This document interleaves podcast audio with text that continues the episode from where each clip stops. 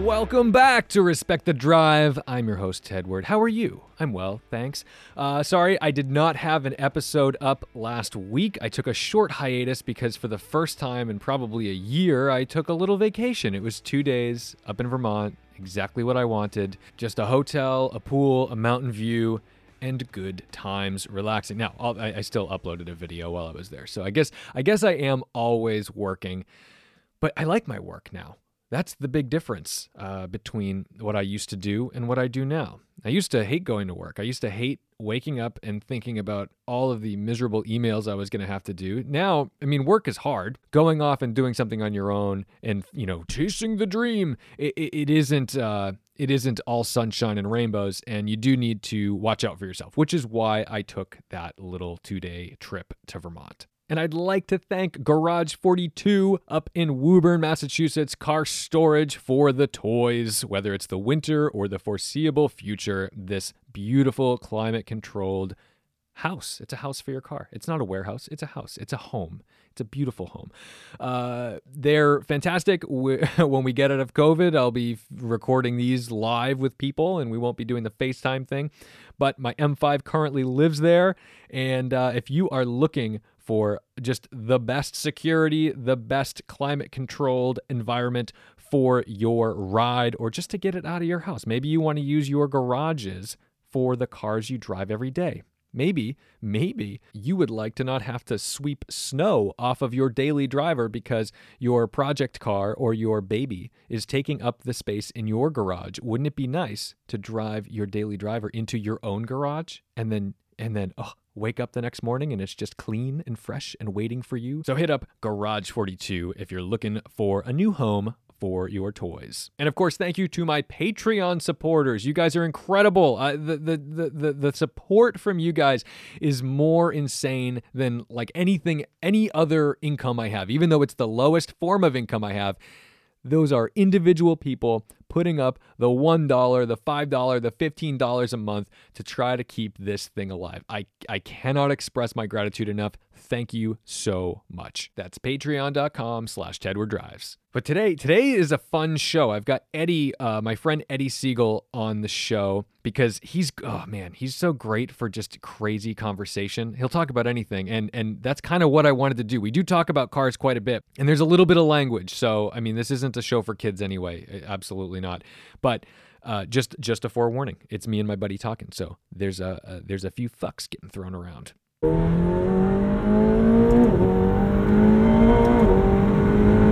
So what's new? I have been watching this show called The Vow on HBO. Not sponsored. Wouldn't that be wild if I was sponsored by HBO? Go to Oh, HBO slash Tedward.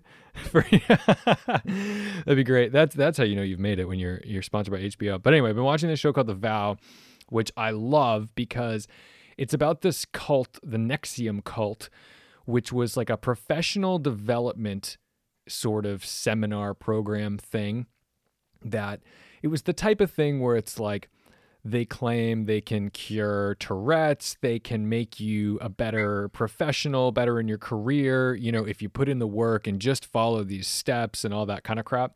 And it was the kind Mhm. of the kind of the kind of program that attracted CEOs and celebrities and folks who were just like I'm really into personal development and this is a whole new way of looking at things. And Huh. all the stuff that I, as a professional, a young professional in my early 20s, because like friggin' corporate America eats this stuff up. They love, they Oh, yeah. love hiring like a guy to come in and tell you how to really, this is how we're going to make this big paradigm shift and you're going to think differently. And that's how you're going to be successful. And they basically treat it like a life coach, but it's based on absolutely nothing. It's just some egomaniac who's charging outrageous amounts of money, and it looks appealing because it's like, well, wow, if they're charging that much money, it must be legit, right? Um, and I used to always be like the Debbie Downer of these groups because I'd go to these seminar things, not not NXIVM, but like things like this, and I would look around and be like, "This is so stupid! Like, why are we sit? We are we are adults We are engineers, we are professionals, and we're sitting around doing icebreakers with a stupid like easel board and markers writing our fears on on the thing so we can overcome them. Like, dude, I, this is ridiculous. And so then they they'd always do the thing where they make you feel like you're the jerk. Like, well, it's people like you that are the reason that things never change and, and you don't get better and, and everyone goes yeah and then then they spend $2700 a pop to to learn the course right and Oh, the beauty God. of this documentary i guess where i'm going with this is just so validating because it was a cult it was all total bullshit and This sounds like uh, that Facebook stuff we deal with once in a while. Oh yeah, oh yeah, we see the MLMs. I mean, it is an MLM. It's a multi-level marketing thing, and it's incredible because I love it when these folks come out of these things and they're like, "How I could have never known this could happen to you." Don't don't look at this on the surface and think you you'd never fall into it. I'm like, dude, what are you talking about? Literally everybody you knew, everybody you knew looked at you and said, "You're in a pyramid scheme," or "This is bullshit. You're wasting your money. They're Hmm. just sucking away all your earnings." and you're getting nowhere. And then, you know, they come away like, this could happen to you. I'm like, sweetheart, it couldn't happen to me because I'm not that dumb. anyway, if you'd like to join my thing, you can just, in, a small investment of $5,000. And, uh, You can you can go to my OnlyFans account. yeah. Well, at least you're getting something for that. Oh, but I don't know why I have such a chip on my shoulder about these things. But how are you? What's going on with you in the car I- world? In the car world, it's a pretty. I mean, listen, I've been in my house, so the car world for me is in Forza Motorsports, yeah. um, or Forza for a lot of people. Forza. Um, yeah, no. I mean, I have literally done nothing car related uh, for the last well, except for going to the racetrack, which we talked about before. Um, I haven't done anything. So Yeah, the Honda's holding up well now that you've got the hood, the hood uh, with the big holes in the hood for for cooling, yes, yes, and it, and it's That working. it Like, is this the trick? Is this the thing? it has made a huge difference, Tom. All right. Um, I have done two events with the hood, and the first one it was like ninety degrees. Uh, it was hot, and the car got hot, and it pulled timing. But every car was getting hot and pulling timing. Right. I was only like a second off my fastest time ever there. So, and that was in 90 degrees, humidity 100%, you know, like swamp ass city. yeah. Oh yeah. Just a gross day. The kind of day where you're like on the track and you're like you feel ill. Like if I uh, like you, the only time you feel good is when you're in the car, and then the second you get out, you're like, I shouldn't be driving. This is horrible. Yeah, yeah. It, I felt like I had like a gigantic burrito and now I'm running a marathon. oh, So, I know. uh, oh God, I hate that. That's so awful. I mean, even though it was hot as, you know, rainforest in August, um, I still was able to manage a sub 150 at Palmer in the heat. And I would have never been able to have done that previously. Yeah. Well, so I, my biggest question about the Civic Type R. Now, you've done all of the like pretty much everything you could possibly do for cooling. Do you think mm-hmm. do you Yeah. think that had you just gone straight for this hood and not necessarily done the intercooler, oil cooler, radiator, all this other stuff, do you think the hood is the is like the biggest impact or do you think like you've got to have all of it? See, that's a tough question because I think I am a bad example because I'm pushing this car to like the 10 tenths.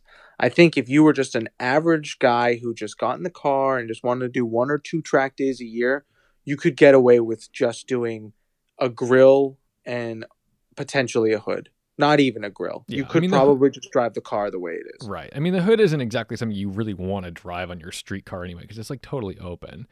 Oh, Um, it's miserable. I mean, it's like, you know, you could stick your hand in there and rip the harness out of the engine if you Right. really wanted to. right. Well, I mean, I guess I guess what I'm saying is, if uh, let's let's say you know, let's say Tedward goes and buys a Honda Civic Type R. I don't want to go and and replace like a ton of stuff. I don't want to go and do an oil cooler, a radiator, an intercooler, and I just want to do the easiest possible thing. I wonder if the most cooling comes from just doing like the grill and the hood, and then you know that takes care of fifty to sixty percent of the problem. If you bought the grill and the hood, that would solve most of your problems. All right. That's cool. Top tip, top advice from the people. We don't know. It's not scientific, but you know, we'll try. Um, and I've been thinking about the Civic Type R overheating a lot lately because I have been, and I don't know if this is interesting to anybody else, but like, I mean, I'm a YouTuber. All I look at are cameras all day. I get so obsessed the same way that like people get obsessed with the latest and greatest cars coming out and they go on and they configure them and then they look for all the problems and all this stuff. I go nuts for cameras and you know, we're in a big cycle of new mirrorless cameras coming out. So Canon released the R5 and R6. The R5 is like this 8K monster, Mm. which is, you know, that's impressive. It's far beyond the needs of anybody. And the R6 is basically a 1DX Mark III sensor with, you know, some other goodies and stuff in a very small package for 2600 bucks. And then Sony comes along and finally drops the A7S III, which the A7S is like the low light cinema king. It's the thing, right? Because it's only a 12 megapixel sensor.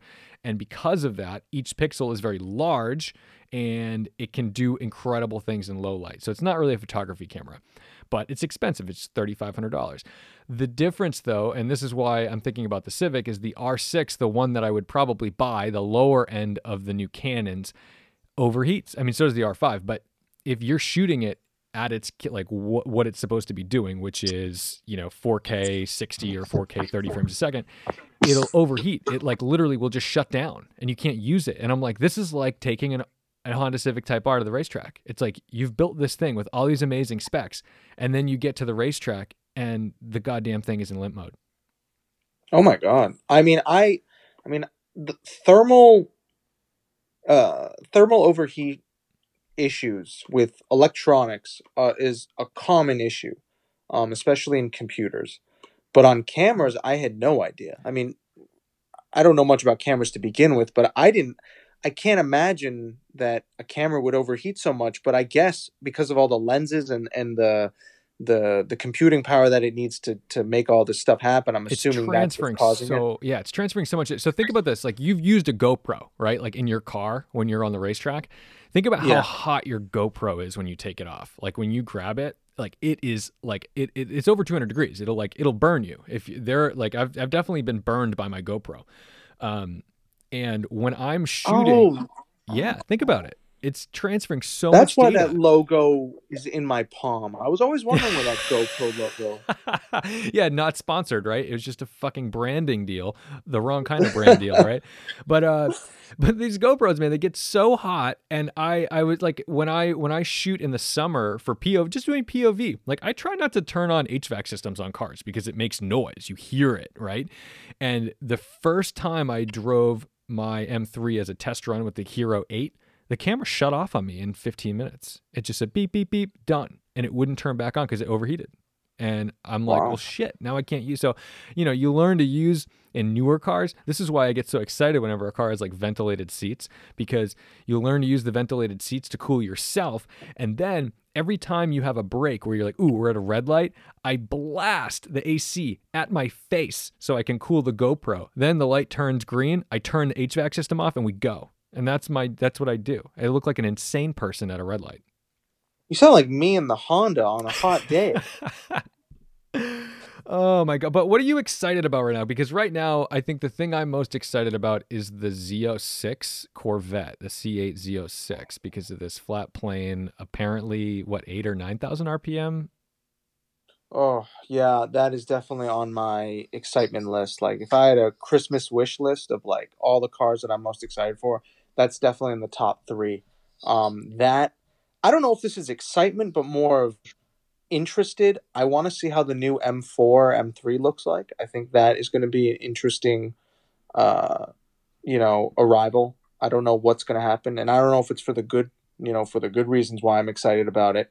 Um, but I feel like already before it's even been announced, it's already on the back foot. I think already people are giving it this sort of, oh my god, this thing looks like a, a gerbil with Oh. two buck teeth. They're coming out behind. I feel so bad. I mean, not that I care. I mean, I'm not associated with them, but like I do feel bad. You know, you know these engineers put their heart and soul into something, and to have it basically you're you're not like people are looking forward to it so they can prove how bad it is.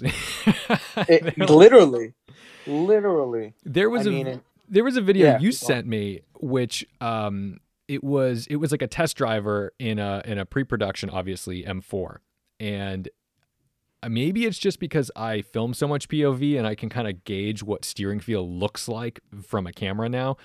Uh, it looked so numb. This dude was like fighting the rear end the whole time, and it looked it just looked heavy and skittish and numb. And I was like, oh no, I hope I hope this is not like what's to come. I I mean I so when I watched that video, I saw two things. The first thing was the atrocious understeer. Um, I wouldn't even say atrocious. That's a little too harsh. I would say the interesting uh, amount of understeer for an M product with probably a relatively large front tire. Um, yeah, it's at least a 245 in the front. Yeah, and that and I mean to a lot of people, well, what about you know the th- 275s and 305s? 245 is a big front tire. It's a big tire. I, I, I don't understand where this whole you know what let's solve all of our handling problems with putting the fattest rubber on it because that is not the way no, to go it, about it things. ruins the steering feel. I mean look at the look at the 600 lt it has a 225 up front right? It's like it is right? It's, it's little. I forget. It's small. It might be a 245 i mean still i know the car's light but still i mean look mclaren like preserves the the vibe and feel of the steering through a pretty narrow front tire. Yeah i mean it works um but then the thing that I noticed most, and I, and this is because I've owned a BMW, a much older one, but still enough where they had CDVs in them, clutch delay valve. Oh yeah, I oh. noticed how much lag there was in between the gear changes. It was brutal. Um, and and that's obviously because of emissions. We we've all known this for years, but it's just getting worse. I mean, my Type R has it, but not to this extent. No, and um, Honda Honda's like the king of rev hang, but again, I think I think like you're going to see that in these BMWs. Everyone's clamoring for, "Oh, I want a manual, I want a manual." But you know the problem is a lot of people don't understand what a good manual even feels like. They think, "Oh, it's a manual, so, so right. it's good." They they praised and I I'll praise them. I'll praise uh Hyundai for putting a manual in the G70. Um but I haven't driven it. But uh, I mean, Chris Amos, I trust him with like everything when it comes to driving feel. And he was like, dude, this thing is a mess. Like it is not a good it is not a good transmission. So it's like congratulations you did it. You gave them what they wanted, but you didn't do it well.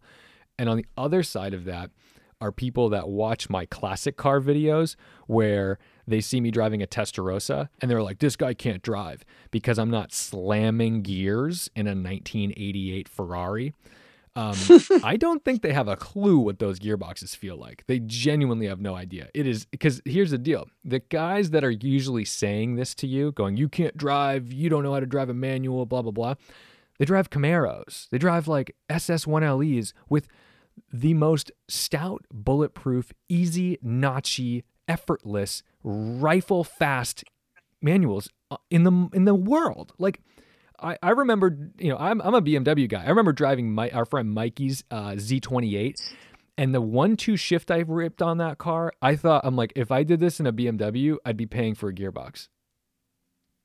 Yeah. Yeah. I mean, we all love to, you know, praise the manual. Oh, hail the manual, this, and let's pray to it. And we need to open up a, you know, a mosque in honor of it. But if you're not going to do something correctly, don't do it at all. No, because leave it alone. Doing you're doing you're making the manual transmission worse off by putting it in a, a Cadillac ATS sedan.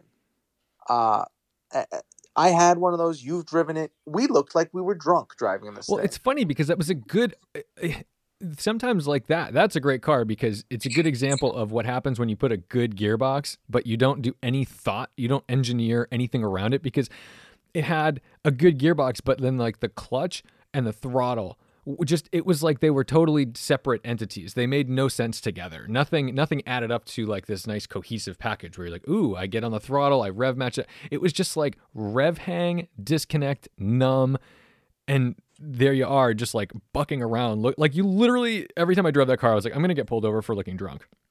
This car's all over the place. Yeah, it um nothing uh of that manual transmission said, This is a great gearbox and it's friendly to learn on. I almost thought it was broken when I first bought the car, but I read online, everybody's like, Nope, it's literally they just took an automatic transmission, stuck a manual on it, and did no tuning whatsoever. Uh, other than maybe delete some, you know, programs that you know tell it, you know, that the clutch is in or what gear it's in. so so Benson's S2000, the one I drove the other day, um, that had a clutch delay valve in it too. And and and objectively, that car, I mean, it's perfect to me. I'm like, oh my god, this is how a car should operate. This is Mm. this is like if you're like aliens come down from outer space and you need to teach them like what is a car. S2000, man, you show them an S2000. Um, but it has a clutch delay valve, and I remember the like I went out before the cameras were on. Uh, I just wanted to go out and drive it for a second and just like get used to it before I started rolling and I did a one two upshift hard, like boom, dump the clutch like really hard into second, and I hear wah, and I was like, what the fuck? And I looked in the rearview mirror, and I, I know this is insane, but I looked in the rearview mirror to find out if I just laid like 300 feet of rubber because I'm like, what? Like, I know it's impossible. I know I'm in like a torqueless Honda, but I'm just like, what just happened? And he goes, oh, it's a clutch delay valve. If you if you get off the clutch and then floor it too quickly, it's just gonna like really take its time finding its way back. And I'm like, oh my god! So I'm here like slipping this clutch, and like I, I think once I once I once he told me that, I'm like, okay, I will never do that again. But I've never felt the clutch delay valve that outrageous. It was so weird. That's weird. I've never felt that before. It scared the Oh. shit out of me. I'm like, what did I just do? But uh, it, it was the kind of thing whereas if that was in your ZL1, I would have been like in my head thinking, what's happening? And then I would have looked in the rear view mirror and just seen two dark patches of rubber. it really felt like I was just laying rubber. Oh my god, But I was can't really imagine your wrecking face. this kid's clutch. I'm so I sorry. know. oh my god. Oh, So sorry, that Benson. shocked me. I know. Sorry, Lil B. Uh, so I had an idea about your future car. I had a long thought process about this when you were talking. I watched your S two thousand video, Yes. obviously, because I'm a big Honda fanboy and what whatever. Um, so I'm watching this, and and you're going on about how it's you know you definitely should have bought one of these things a decade ago, and you know your life's never going to be the same, and you've been walking funny ever since but but so I started thinking about it, and so the S two thousand, great car, but I even thought of a, a little like not maybe it's not as raw as the S two thousand, Okay. but it's very close, and it hits more home to you, anyways. When I think of you, this is a car. What about a Z4M Roadster? Oh yeah. So, all right, my only issue, only issue with that car isn't the car, it's the motor. An S54 is not like, "Oh, here's trouble-free life." Well, yeah, but it, an F twenty two or an F twenty isn't a trouble free motor either. I mean, you you know. let me live still my fantasy. have I'm just kidding. You're right. You're probably right. you know, um, I, I don't want to ruin your fantasy. They are very bulletproof, Like, but they good. do require they they got to require maintenance. I mean, they they still need valve adjustments, just like an S fifty four, um, and uh, but they are more bulletproof in the fact that you're not doing rod bearings every you know That's true. well ever doing rod bearings. But I guess I, I guess you're right though. If I bought if I had a Z4M, now you've got a hatch, you've got more space. Those are whenever I've driven a non-M, I've driven a Z4 coupe, and I remember thinking that that was like I was like, oh, this is what the uh, 350Z wishes it was. This car is so good. Yeah, I mean, I, I, I you know, I started thinking, I'm like, you know, the the hatch, uh, the hatch or the roadster. It, I I would prefer the hatch, but they're harder and more expensive, more sought after. But even the roadster, I've driven a roadster one, and it was just so good, Tom. I mean, it's the noises it made were Ugh. just so good because the top's down and all you hear is induction. It's so awesome. You're right. Um, and the Yeah. motor is fantastic. It's it's relatively light. It doesn't, you know, everything is a one button off thing. I mean, it does have traction control, but you know, you press it, it shuts off. It has a sport mode, as in just the pedal changes. You know, obviously sensitivity, but that's it. Um, and and it's just very raw, but it's still compliant enough where you could drive it every day. And S two thousand, I mean, you get one of those you're going to have to do suspension because you know most of the stock units you find now are probably blown out at this point or you're going to blow them out I know that's the biggest thing is everything I like is like almost 20 years old. So mean, well i mean that sucks. That's uh, it's sad to say but that was the the pinnacle that era was the pinnacle of cars performance wise. So I think good. when it comes to just rawness. Well, and my three car I- solution right now is like awful because I've got a 911, which, you know, that is w- like a weekender at best. You know what I mean?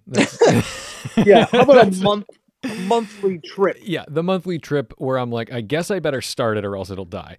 Um, Yeah. and then and then the M3 is great as a daily, except it's just a maintenance pig. Like it's just you know it, it'll It's it'll, a horror on all levels. Forget the maintenance part. How about gas? Yeah. Oh, it's such a it like oh my god, this thing loves fuel. I've I've driven like like FCA like you know SUVs with monster V8s that get better fuel economy than my M3, which is like blows my mind. It's shocking how much fuel this thing drinks. And then the M5, which I like, I never want to get rid of this car, but it really throws a wrench into everything because the the best thing to do would be to get like a beater, a little track car, and then have the Porsche. But the problem is I'm I'm emotionally attached to my M5 and it needs some work and I you know, I've just quit my job. I'm like doing this video thing full time. I'm trying to learn how to like support myself with my own business. And right now I'm doing it. It's just that there's not like M5 maintenance money coming in. I'll get there, but it's not now. So that car's got to be tabled. It needs some tires. It needs probably a rear main seal because at, at Garage 42 the other day, me and Zach put it up on a lift. Um, we brought it into the Renscott side, put it up on a lift just to confirm because I'd had the uh, valve cover gaskets done for the second time because they didn't really set the first time. So they, you know, Wild Motorsport did them again, and this time they used a bunch of RTV. Uh, those are never going to leak. those will outlast the world. Mhm. But I got under, and it was, you know, the same story where I'm watching oil come through between the transmission and the bell housing. It's like a little seam, and I'm like, you know, Zach up on the lift. I'm like, rev it to three grand, and I just watch. You know, you put a little pressure on that crankcase, and then you'll see, like, just this the weeping. It's not horrible, and it's the kind of thing I could definitely drive on. Um, but I don't know. I just don't want to. I don't want to. I want. I want it to be clean. So I am gonna have to probably put like three or four thousand dollars into that car um, to do the rear main seal. Hopefully, it's not the upper oil pan, and then the rear suspension. You know, it's old. It you know it needs end links. There's some uh, control arm bushings that are definitely on their way out, and things that I just want to replace. It'll it'll it'll settle the car out nicely. But yeah, I mean, It's not a daily. Let's put it no, that way. and that's the thing is that that car and and bringing it back to that, you're right. I mean, I'll never drive that in the winter, so it can't be a daily. It can't. So that's the problem is that like I need like a fun daily that can also be a winter car, which is why I haven't had any success finding something better than the M3. Well, this is where the Type R. We go back to the beginning of this talk. The Type R, and it comes, it floats back in, and I mean, I drove mine in the winter. It was fine. There was nothing wrong with it. Um, I, it it had the most room of any car, and and I, I still think it would be perfect for you because you're carrying a bunch of a lot of a lot of he- heavy camera stuff, driving it on the highway mostly. You'll get 35 to the gallon. Isn't that beautiful? We, we always forget about that. I think as car people, you know, we, we live our lives on YouTube where you're just like, oh man, isn't this great? Look at the performance, look at this. And then you're like, holy dude, I'm at the gas station all the time in this stupid BMW. And like people people like to romanticize that, which is why I mean E E46 M3 prices are psycho right now. I my friend just bought one on Bring a Trailer. I think he paid and I can say this because it's on Bring a Trailer. I can see it. He paid like $28,000. And yes, this car is beautiful, but this is a pre-LCI car. This is like a 2002. So it's not even an Hold 03 and a a half. Say that again. It's like 60. Say that again. Yeah, 28 grand. I think it's an 01 or an 02. I think it's an 02. Um, 67,000 miles, $28,000. Twenty-eight thousand dollars. Bring a Trailer is showing some of the craziest stuff right now. I mean, I'm sure the car's great. I'm sure it's beautiful. It's just that it really and it looks like it has like impeccable maintenance things, like records and everything. It just absolutely like blows my brains apart when I'm looking at cars like that. Where when I was in college 10 years ago, oh my god, I saw on Facebook 14 years ago I moved into my freshman dorm, but let's just say 10 for my own sanity. 10 years ago, these cars were going for like 16 to 20 and like a $20,000 $24,000 M3 was like uh like 35,000 miles like total garage queen beautiful like and that was like an 05 right an 05 so oh, LCI which is the life cycle impulse for non BMW people really it's called a facelift LCI though. Uh, those were always a little those carried a little more money, or carried a higher premium. But you know, in 01, 02 and early 03s, those were those were sixteen thousand dollar cars. It's I'm I mean, we're getting to that age where we remember when these cars were newish. And you know, I love the E46 M3. I think it's going to be a forever classic, but it's not worth that kind of money.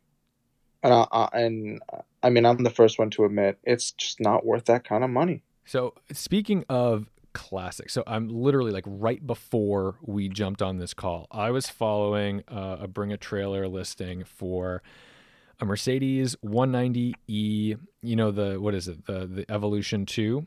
Yep. The one with the big wing, that whole thing. Mm-hmm. Um, it just sold for 250 and it blew my mind apart because like for for the whole, I mean it was a typical bring a trailer auction where like you know for many days it was like 140 grand and then I came in with 10 minutes to go and it was 165 and I just watched this bidding war take place and it's so cool because that car like really just got recognized in the last like six months to a year. I mean they always they traded for good money but like i mean didn't one just go at an auction for like over 300 Those cars were not that sought after 10 years ago. nobody cared. It was just like a goofy manual dog leg thing that like if you had one you could explain to somebody why it was important. But now they don't have to explain it because the market's explaining it for them Yep. but i guess the I mean- dino dino did the same thing right Yeah, I mean, listen, Tom. I mean, soon enough, you know, you're. I mean, I don't know what car we could consider it, but I would guess like, uh, you know, STIs.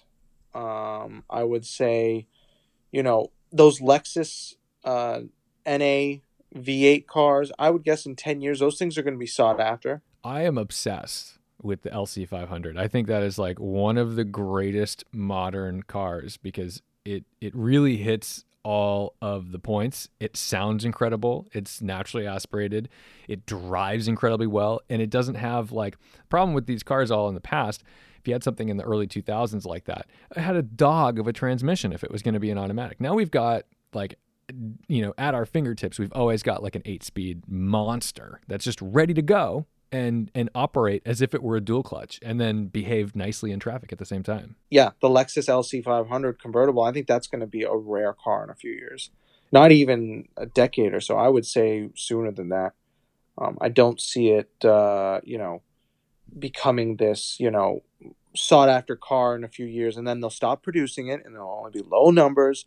Next thing you know, that thing's going to be the next, you know, uh, Supra. Uh, what do you call them? Uh, Targas. Targas, yeah. Oh yeah. So, you know, um, it's only a matter of time, man. That's it's just it's just how this game works. And you know, E E39 M5s. When I bought mine, it was so cheap, it was laughable for a low mileage one. Oh, those were rock bottom, man. I remember when I bought mine, I offered him 62,000 mile car, single owner. I offered him $16,000. That was my first offer. And it wasn't Mhm. and it wasn't a low ball. like it was it was reasonable. That's like what if he traded the car in, that's what he would have got for it. Yeah, yeah, I'm sure. Can you I'm imagine sure that though? I mean, like think about that. He he bought he probably bought the car for eighty to eighty five, and you know that M five depreciated to basically sixteen grand in a few years, like like ten It's years. just- yeah, it's it's definitely going to be this weird time frame where I I think they're going to be. I don't know. I don't see uh, an E90 M3 though getting to thirty grand again or thirty five grand. Yeah, I just I I don't I don't know. It's always hard to tell, and like the more garbage that um that we see from automakers, the more valuable the old stuff gets. It's just it's just that simple. Like so, if if for example, if this new generation of M3 M4 doesn't hit, if it's like yeah, it's it runs the numbers, but like as a driver's car, if it's not the thing, I mean, it just it just makes the E92 look more appealing. Yeah, you are right. So what's on your list? you said you had a list. Yeah. So all right. So the M3, M4, the Z06 Corvette, the new one. I think that thing. I mean, you know me. I've loved the C8 since it was announced. Um, I think it and the looks. Zeo- Uh, frankly, I think it looks bad. Like I, I, I don't hate it. I just I, I, I think I'm I want to drive it. I want to experience it. I think as a driver, I'd really enjoy it. I think I just every time I see one, it looks like uh like a Chinese knockoff of a Ferrari. I'm like, just, the ride height's wrong. The proportions are a little weird. Like there's just odd things about it that I'm like, ah, I can't put my finger on it, but there's just something not right. Anyway, sorry. That's all I have to say about that. no, no, no, no, no, nothing, nothing wrong. But here's the thing, Tom. Go look at a C7 Stingray when they first came Oh, out. just you'd look at that car and you'd be like, "This is trash." When they make the wide body Grand Sport model or the Z06, you're gonna, they're gonna make it a lot better. That's how it always works. I You know, agree. the first few years of the Corvette, pretty dull. Um, not dull, but no, know, but they look pretty- they look like the drivers. They look. They're the, you know, the the Jort Special. yes. um, automatic. Well, now they're all automatic, so I can't say that anymore. But um, you know, cars that are designed for people who just drive them to car shows and set up their little chairs and you know hang out. Agreed. Um, and there's nothing wrong with that. no, you know, no, whatever. no, no. That's that's a very Seinfeld wrong uh, line. Uh, not that there's anything wrong with that. But but I'm but what I'm you know there, what this car was before uh, a road car was a race car, and they've been running this motor in the IMSA cars for a long time now. The flat So plane. Yeah, the flat plane. Yeah. Yeah. it's been in the it's been in that C8R, and I mean it sounds insane. So I can only imagine what it's going to sound like in the road car. Um, i- i- if everything is confirmed, I mean, for all we know, this thing gets canceled because of COVID. But we- no, they've got they've got enough know. money. GM has enough money to play with. They're, yeah, they're but go look at the Blackwing. That that engine got canceled. But it happened first. we still got to see it. We got to see. No, I'm not saying uh, we didn't get to see it, but it might. I mean, it might be delayed. uh, Okay. You know. All right, enough about the Um, C8. It gets too much airtime anyway. I apologize. Yeah, the C8 is a cool car. you want to go look it up? Just look up C8, and you're you know to your heart's content. Yeah. Well, basically, So you the can- third yeah, car- Anyway, go ahead. The third car that I'm excited about is the new GT3 RS. Um, I don't know if you've looked up photos of it. I but have the wing on that car It has that- insane. Has that like the uh like the swan thing, like the swan neck. Yes. Okay, tell Yeah. me about this because I actually I haven't read anything about it yet. I I'm always late to the game. I'm never the person who's reading about rumors unless like you or Willie tell me. I I honestly don't even know much about it either. I just see it pop up on my Facebook when I go on, and the photos that I see are a car that is way, way, way more um, raw and uh, race car like than the previous generation. It does. Look, I have seen the spy shots. It does look outrageous. It does look like they are pulling zero punches. Whereas you see BMW with their M division, it feels like they're going like closer and closer to like, oh, we're gonna be comfortable and make big numbers. You see Porsche doing just the opposite, where they're like, fuck it, make it, make it like a DTM car. Yeah, I mean, this car looks tr- like they just took the race car and took you know the, the cage out of it. Um, it's got hood vents. It's got the uh, reverse sided wing, so the the wings mounted on the bottom like a swan neck, like you said. Um, and it just looks a lot more aggressive. And I'm thinking they're going to have two variants of the RS. That's just my theory. Um, I think they're going to have more, you know, they're going to have the GT3, which will be the manual touring car, and then they'll have two RS versions. Now, whether or not one gets a bigger engine or whatnot, or one's more aerodynamic, I just think they're going to make just more subdivisions of the GT3, the GT line. just what we needed. We needed more variants of the 911. Yeah, exactly. um, and or, or we're all completely wrong, and this is just another race car version for the road. But I think it's it's going to be a, a, a RS. Um, I don't think it's going to be their cup cars, whatever they call them, GT3 cups or RS cups. It's weird. Um, it's weird when I see Porsche. Let's just take Porsche and um, SRT for example, right? I see, I see two companies both putting, and I know this is weird, both putting outrageous things on the road, and I see Porsche who's fighting to maintain street legal status with you know European emissions, and you know they're forced to do all this crazy stuff just to get their cars legally, you know, uh, on the road. And then you see FCA, who's just like, "Fuck it, like let's use this Hemi that we've had for you know 20 years and throw it in a chassis that we've had for 30 years and send it." And it's so bizarre to me that these two things can coexist in America, where you've got like a GT3 RS that is the pinnacle of like getting through the rules of the strictest rules. And then you've got like FCA with Dodge and just being like, yeah, they'll still do it. They'll still take it. Like how how is that po- I mean, maybe it's just American standards where like they don't have to worry about putting a fucking Hellcat in Germany. Um, but I, it just seems weird to me. Dude, it is a mystery how Dodge has or FCA has survived for so long. I their chassis. I mean, the Durango, Tom. that Durango has been around since I was in middle school. I mean, to be fair, it's awesome. It's just that I don't understand. They they're they're like the kings of getting away with murder when it comes to like. Yeah, we don't update things. We just drive them and drive them and drive them and drive them and drive them and drive them and drive them and drive them. And then when you're so sick of this chassis, what are we going to do? We're going to go strap a blower to the motor and give you 700 horsepower either case is very old, regardless. You, uh, there's something I think about a lot, um, or used to think about a lot. I don't. I think I just don't care anymore. But dating, dating car people. Now, your girlfriend Corey is like a good friend of our friend uh, of our friend group, um, Coco.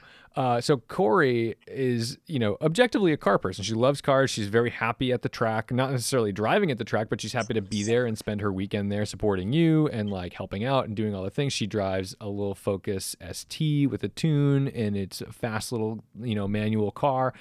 Um, and, you know, there's always this thing where it's like, well, should I date a car person? I mean, uh, do you find it just makes your life easier, or do you also find that you're like, oh my god, all we do is fucking talk about cars? It would be nice to have something a little different so, going on.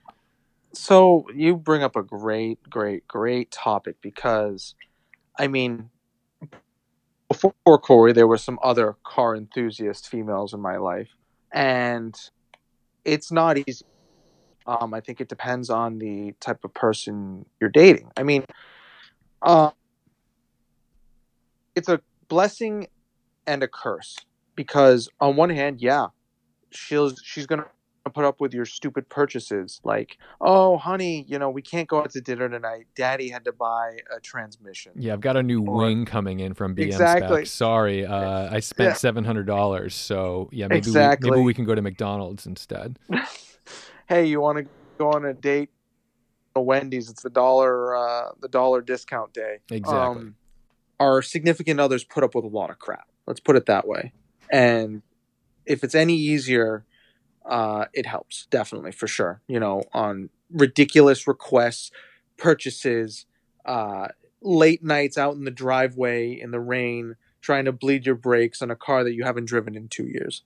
Um, it's a beautiful thing when you can ask your significant other, like, "Can you press this pedal?" and they don't hate you for it. That's that is pretty big. You know, for me, it's as simple as like, "Hey, can you move my car?" Because if it's a stick, ah. ninety ah. percent of the time, I mean, we've dealt with this with roommates. Yes. they can't move it, and I have no problem with her because she drives a manual every day. So did you just go into like a fish tank? No, my dad's just... just opening the garage. Oh, it sounded like like a bunch of water rushed in. Um, they have a tendency uh, to just go wherever I am and be like, "We need to be here." If I've if I've scurried away to the basement in a corner, suddenly this area of the house that no one has been in for a fucking decade, everyone needs to be there right now while I'm there. That's how this works. Nah. well, you're a likable person. What can, uh, what can I say? Everybody, fuck off. That's exactly. I, that's what I need for a T-shirt. Maybe that's the merch that I come up with. Anyway, sorry. Back to your. So so anyway, so then there's the other side of things. There's the um the fact that everything you do, you are with your significant other, and that's something that is harder to yeah. imagine when you're not actually in that sort of relationship, um, you take for granted the times you have alone. And I know that sounds really fucked up. No, it doesn't. No, people are like, no, well, no, no, I'm no, no, not even dating anybody, so like, you know, that's not cool. This is the I'm problem. This is the problem with people putting so much.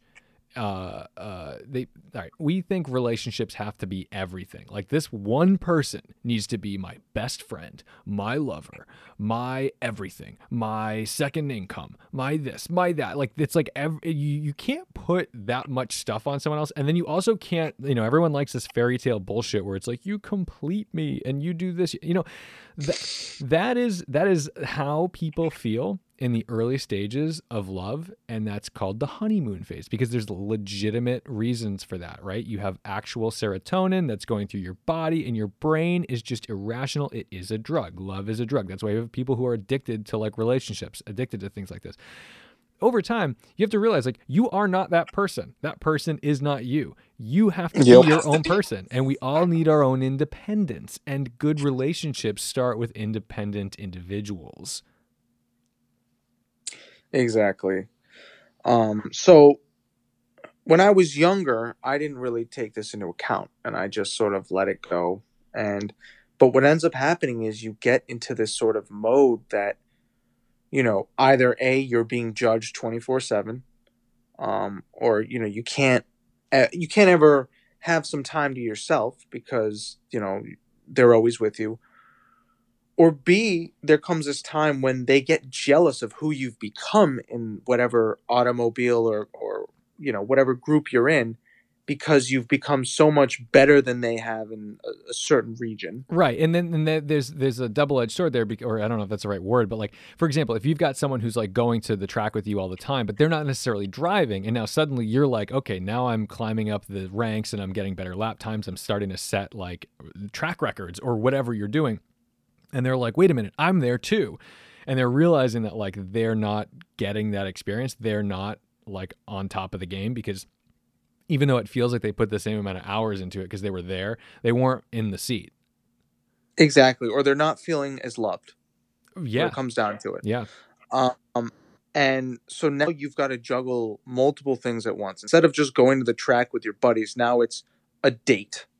And I don't know about you, but the last thing that I want to be worried about mid corner at like 120 miles an hour is, you know, my uh, how my uh, my date's going, and if my uh, if her expectation, his or her expectations have been met.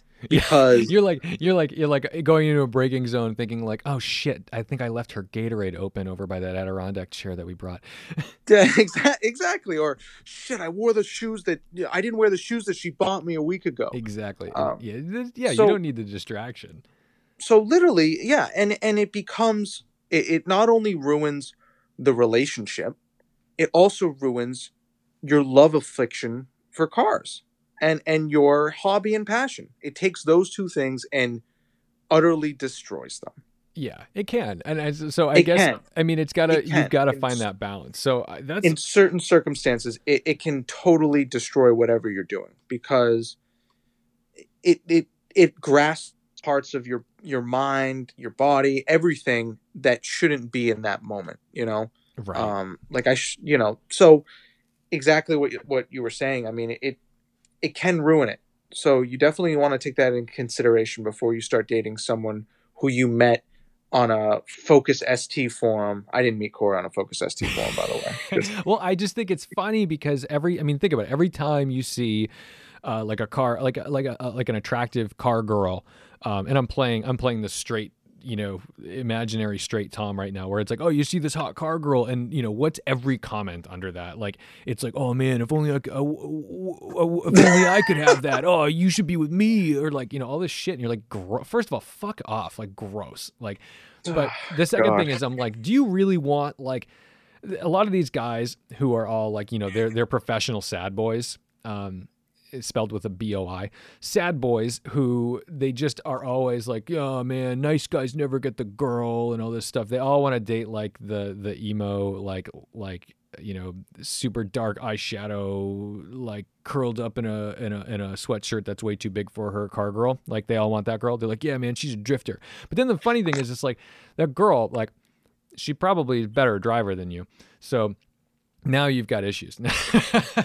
now, now you're like, oh shit, like I, I, I, I'm dating the car girl, and now she's like more into the scene than you are, um, and those guys are too insecure to deal with that shit. Um, I don't know. I, it, it's a whole thing. I, I always find it weird that people want to like have someone who's exactly like them. It's fun to have somebody with a similar interest, but honestly, I found in my years, many years of dating many different people, um, the guys that I got along with most weren't necessarily people who had interest in cars. It was people that just respected my interest in cars and had other shit to offer. You're exactly right. That's what you want to find. Um, maybe, maybe if you, some people can handle it. I'm not saying that there's there's a fine line. I mean, there are people who both love cars, both are addicted to driving, this and that. If you can handle that, that is awesome and more to you. You know, I'm thankful that there's people out there like that because, you know, the more the merrier. But I'm just, you know, giving people the warning, you know, it's not as easy as it looks. Um, and I, you know, I even hate to admit it myself sometimes. I've been down this road a few times in my life, and every single time I after it, I'm like, I will never date a car person again. That is the last time. Never again. What a terrible ride that was. You know. Well, also uh, think about your financial situation. So think about how much you can ruin yourself with your interest in cars. Now double it. Now put someone else who fucking needs a race car, who needs a cool daily, who needs the two car garage, and now you're like, fuck me. We went from I'm going to get married and have a house with a two or three car garage. I'll have two cars. She'll have one. We'll do this. We'll do that. So, like, now you both have a fucking project car. So now the garage is totally fucked. You're, you, you don't have anything. Now you've got uh, two sets of everything and you both need a fun daily. You've, you've just gone and spent a half a million dollars on cars in like two seconds right there. Yeah. No. And I mean, it, um, a, a lot of my friends, uh, who I've talked to about it, you know, close ones. They're like, you know, is it difficult with you know Corey? And I, uh, what I tell people is, and I've told you this, cars aren't her first passion. No. Um, she loves cars, but I don't think she's looking at you know the track days and are like, well, I need to get some a Hoosier A sevens, um, and a Formula Three license. Um, I think she enjoys it and would love to go on the track, but that's not her first focus. She loves animals and she was a cheerleader through her entire life. So she has a bunch of other hobbies. Yeah.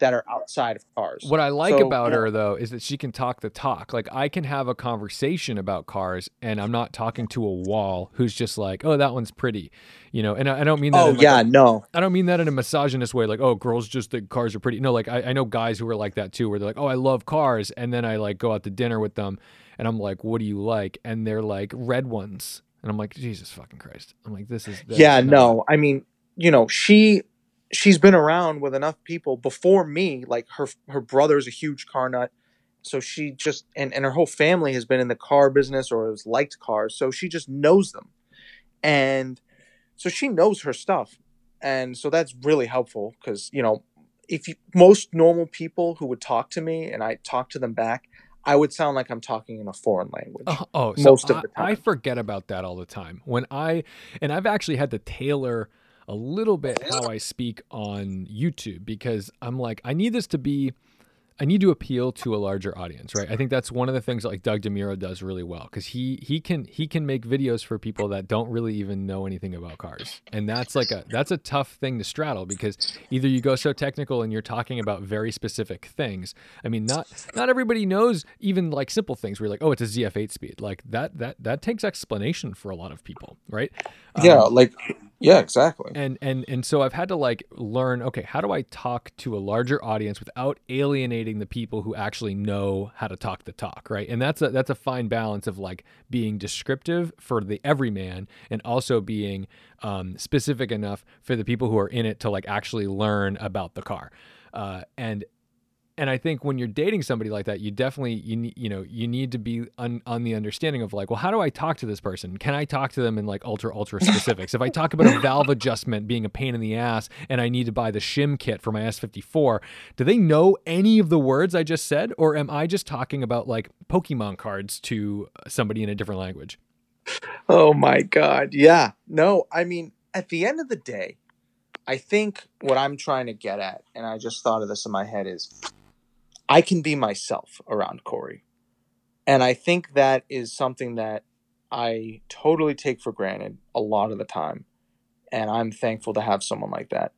But don't make it the prime reason for dating somebody because you always have to have an equal balance of, you know, you and the other person. You can't always just be yourself because not everybody understands cars. So don't take that in, you know, as the only reason you're dating that person. Um, but that being said, it's nice to be able to talk about camshafts, and she understands most of the conversation. If they don't, you know, if someone actually loves you that much, they might actually go out of their way and want to learn about that stuff. So don't, you know, make it a huge reason to find someone that that likes cars and understands them because a lot of the time if someone's that interested in you, they'll go out of their way to learn about it. Uh, how so covid wise how have you felt i mean like our friend group right this is very weird for us because we have normally been together like like we're like together so much that it's crazy. Like I don't know I don't know very many people that are this engaged with their friends or were. Um, you know, weekends we spent together up in New Hampshire at David's like lake house, mountain house, whatever you want to call it. Uh, every day we'd either be at you know Zach's house grilling or drinking or whatever. Like we we just were always together. we'd go out in the cars, just do aimless shit, and and that was our thing. This has really like changed things for us so mm. I don't even know where to go with that. I just I, that's just a fact. It feels very weird because I feel like I don't see. I mean, we lived together for like two years, and since March, I see you maybe once a month, and it's just like in a par- in a parking lot or in a driveway. Yeah, it's it's it's hard. I'm not gonna lie to everybody, um, and you. Like, um, I feel distant from certain people. Um, like also, I mean, I'll, I have no problem talking about it on air. Like, I, I don't see David very often, and I miss him. Like, it's weird. Like, I talk to Zach on the phone a lot. Um, I talk to you quite a bit. I don't talk to David as much, and I want to, like, you know, it's just weird. It's like someone that I would see every single, you know, moment of the week is now like, okay, well, I mean, we're both busy. I get that. I'm not saying it's like, oh, you know, someone's not doing anything. It's more just that like we can't the way we interacted was never on the phone. The way we interacted was always in person or in a car driving to somewhere. And now we can't do that. I know. I think for me, the toughest part is, I think for both of us, actually, not just me, is we're very um, personal people to, you know, we see, we get the most enjoyment out of seeing each other and other people. Um, you know, I love talking on the phone, but I'm the type of person I like to see face to face with people and, and spend time with them. Um, and we have a lot of friends, so it was great to see everybody. But now that that's gone, and you know, being in socially acceptable areas has turned into a parking lot far away, um, and and now you've got this sort of uncomfortable reasons to not even be in that area to begin with a lot of people don't want to hang out anymore, and that's totally fine. But it's definitely just put a damper on just about everything social wise. Yeah. And as a car person and as a as a close person to a lot of my friends, it's hard for me because the only way now I talk to people are through Xbox or social media or the phone. And a lot of people aren't as up to talking to uh you know, talking to someone on the phone for 30 minutes. Right. So the only way now I speak to some people is by writing on their wall or on their photo that they posted or not at all. And it's sad. It really is. Um, and then and I and then comes the family part. There's some family members that I miss dearly. Yeah. Who don't have social media. And I can't see them. And it's very hard. Right. I mean, we've gone through holidays and birthdays and all this other stuff now that's like kind of weird. And we're coming up on like real holidays. We're coming up on Thanksgiving. We're coming up on like uh, Christmas and Hanukkah and all this stuff. It's going to be like really weird to see what goes on in the next like three months. It's going to be strange. And especially for New England because once November after Thanksgiving, really, you can't go outside. I mean, yes, you can, but you wouldn't want to be out there for a few hours talking to your buddies, you know? No, and so and like we've all taken risks, right? We've all done a couple things where we're like, "Ooh, I went I went to dinner or I saw someone." Like, you know, we all do that. We have all taken some risks, but like overall, it's like, well, you got to like limit that. We're not just like, "Oh, let's go party." You don't do that. Um but if you can say if you can justify like okay it's going to be a safe social setting we're going to be outside having a barbecue. Like i saw my um my cousin the other day and my cousin um she Oh. has three young kids and one of them like she found out like has been watching my youtube channel for like a long time. And so she's like looks over his shoulder on like his ipad and she's like you know we know him right? And he's like what are you talking about? This is tedward. And, he, and she's like that's that's your cousin so like shortly thereafter i get a phone call and she's like hey like you know clark would really like to talk with you. He loves cars. He's been watching your channel. And now all i'm doing in my head is going oh no. What horrible vile things have come out of my filthy mouth in the last like three years right? I'm like this kid's like 11 years old. Um and he's a mature 11 years old but still 11 years old. Like I, you know i don't want to be like dropping f-bombs and i do that because that's how i talk. I, you know it's not like i'm just some like vile jerk. It's just like that is kind of my speech. I do have kind of a filthy mouth. Some of us swear. And you know i don't trust anybody who doesn't say fuck you know? You gotta you've gotta when people say oh my gosh i'm like oh you've got a lot to hide. Something bad happened in your life. Um you know that, that always is like a funny thing to me. But um you know i so i did. I went over to their house um and like you know it was just like an outside thing. Like you know i took them for a ride in the 911 with the windows down and the sunroof open and masks and all that stuff. But like you know we all take our little risks. But at the same time it's like okay well it doesn't mean that we're all going to go clamor into a vacation home with our buddies and have like a one week getaway. Like, I don't know that that's really, you know, I'm not comfortable with that. I'm comfortable like, oh, I'll go for an hour to your house and have a cup of coffee with you outside and then take you for a ride in my car on a nice sunny day and, and then we're done. The only thing I think of as kind of like a shining, like a silver lining of it is I'm kind of sick of car shows and I haven't had to go to any car shows. That is literally the best uh, thing that has happened. It has wiped out the car show, cars and coffee sort of extravaganza that kind of blew up in the last decade. Like I'm cool Uh, with the cars and coffee, but like I, you know, think about like it was all those like late night meets where like people were like, "Hey, you're showing up," and you'd go and like then like like no one showed up until like later, or the friend who said, "Are you coming?" like shows up for ten minutes, like two hours late, and you're like, "Why am I here?" The car show thing is dead in my in my opinion. Uh, it was dead before COVID. COVID just silently killed it off. And the people who are going to these meets now, uh, they I hope they're careful. I really do They're because not. They're just not. I mean, we see that. We see. I mean, look, and I'm not trying to like call people out, but there was um uh, a certain YouTuber bought a Bugatti, right? I have a lot of respect for this person, and I I like love I love that he, I'm so proud of him for getting it. Like it's incredible.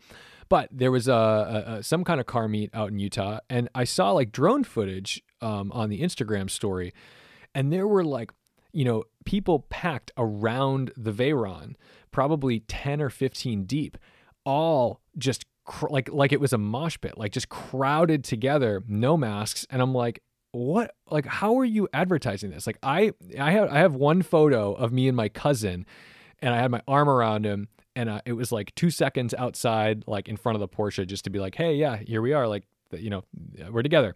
Um, and I and I felt the need to write a note and say like, "We we literally took our masks off for this photo and put them back on." Yet yeah, I'm watching these car shows with like hundreds of people packed together, and it's just like watching Florida spring break a few months ago. dude, it is just a wacky world we're living in.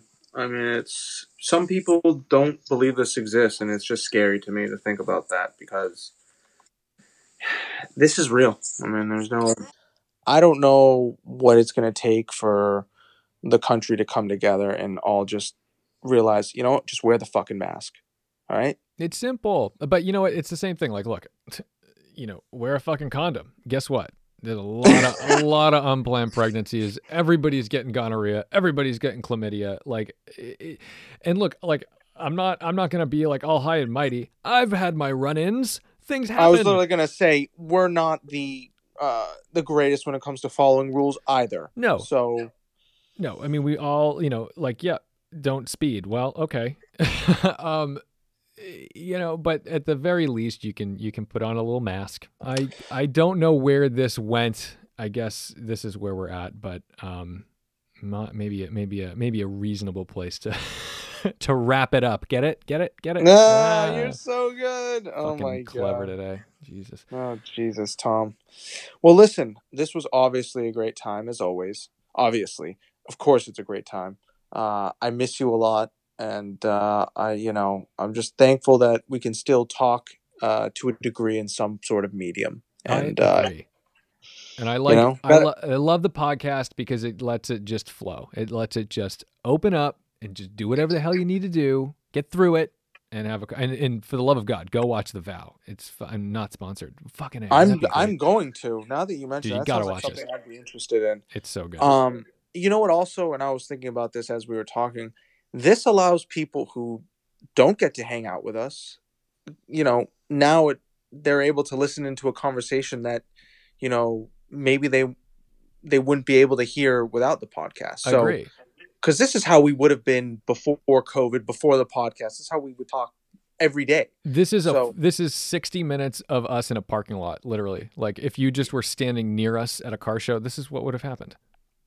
Yeah. So, um, and and that is really cool. I mean, I see your Instagram. I see all the people who post photos of them, uh, posts of them listening to it uh, on their drives, at work, on the toilet, uh, wherever it may be.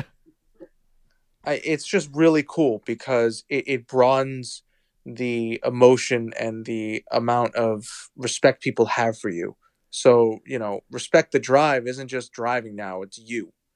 So I think that's really cool. I I appreciate the fuck out of that. That is wonderful. I need to stop swearing on on the thing, but I guess I'll keep it clean for YouTube. It's a podcast. I mean, who gives a shit? I know it's weird. I definitely have this weird thing where I'm like, "Ooh, I need to think about my public image. I shouldn't." But like, it is who I am. I gotta. I got it's like it is what it is. Like this is how I talk. So, I Ladies and you. gentlemen, go watch some of Tedward's older videos and you Oh. will hear the full potty mouth experience. You know what? People are actually doing that. Um, because like lately the channel's been like growing significantly more than it ever has. And that means that once in a while I see like, oh, so and so commented, and then I look at the video they commented and I'm like, oh my God. And it's like wicked old stuff where I'm like, what did I say in this video? It's the uh, it's the old videos of uh, you making the cake. I remember a guy commenting on the video of your ZL1 and and saying, "You know, I really like this car and I love the quality of the video, but I wanted to watch this with my son and I can't because you have a filthy mouth."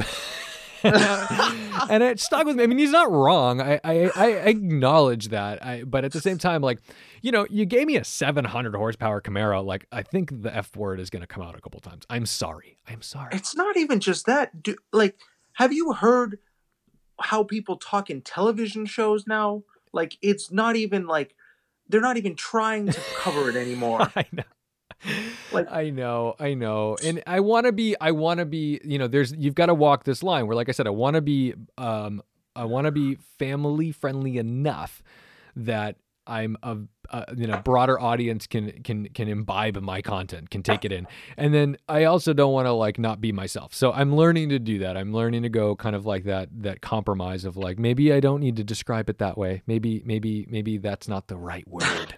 Uh, and Ah, So- you you know what, Tom? Though you don't want to lose who you are, and I hate to say this, half of who you are is these, you know, uh, innuendos that may not be appropriate uh, for daytime television.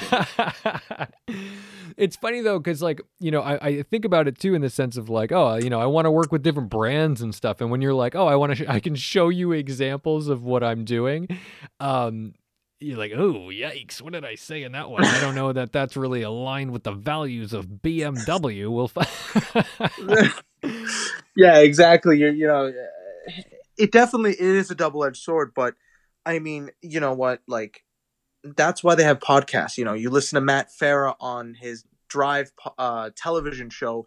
He's this pretty normal dude, but Oh, you listen to the it's so podcast. funny it's he like might or might not be on drugs. We don't know. It's like listening to his. It's like listening to your mom answer the phone, and that's Matt Farah on TV.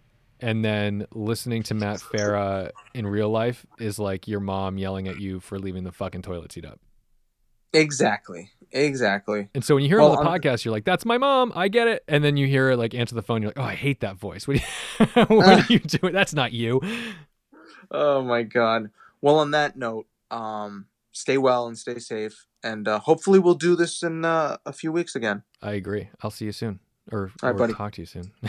All right. See yeah, exactly. Thanks for coming on. see you soon. So what'd you think? Too intimate? Too much? Is this is this the conversation you're looking for? I don't know. I you know what? I, I don't want to do the same show every time and just have a, a, a guest come on and just ask them a million questions. It's kind of fun to have a back and forth. So experimenting, shoot me an email, tell me what you think, or join the Patreon and direct message me there for as little as a dollar. But anyway, I gotta get back to editing. I just posted that 720S video. You gotta watch that McLaren. It's a monster. And today I drove a AutoZam AZ1. Yeah, those little K cars, 657cc, three cylinder turbo, 9,000 RPM. Oh my god, what a cool thing. What a what a little monster. And also a Suzuki Jimny, which surprisingly completely won my heart. I I, I must I must have one. I want to have a farm and a gym. I want to have a farm just so I can have a Jimny. That's it. That's the way. That's the way to go. Thank you guys so much for listening. Don't forget to respect the drive, and I'll see you very soon.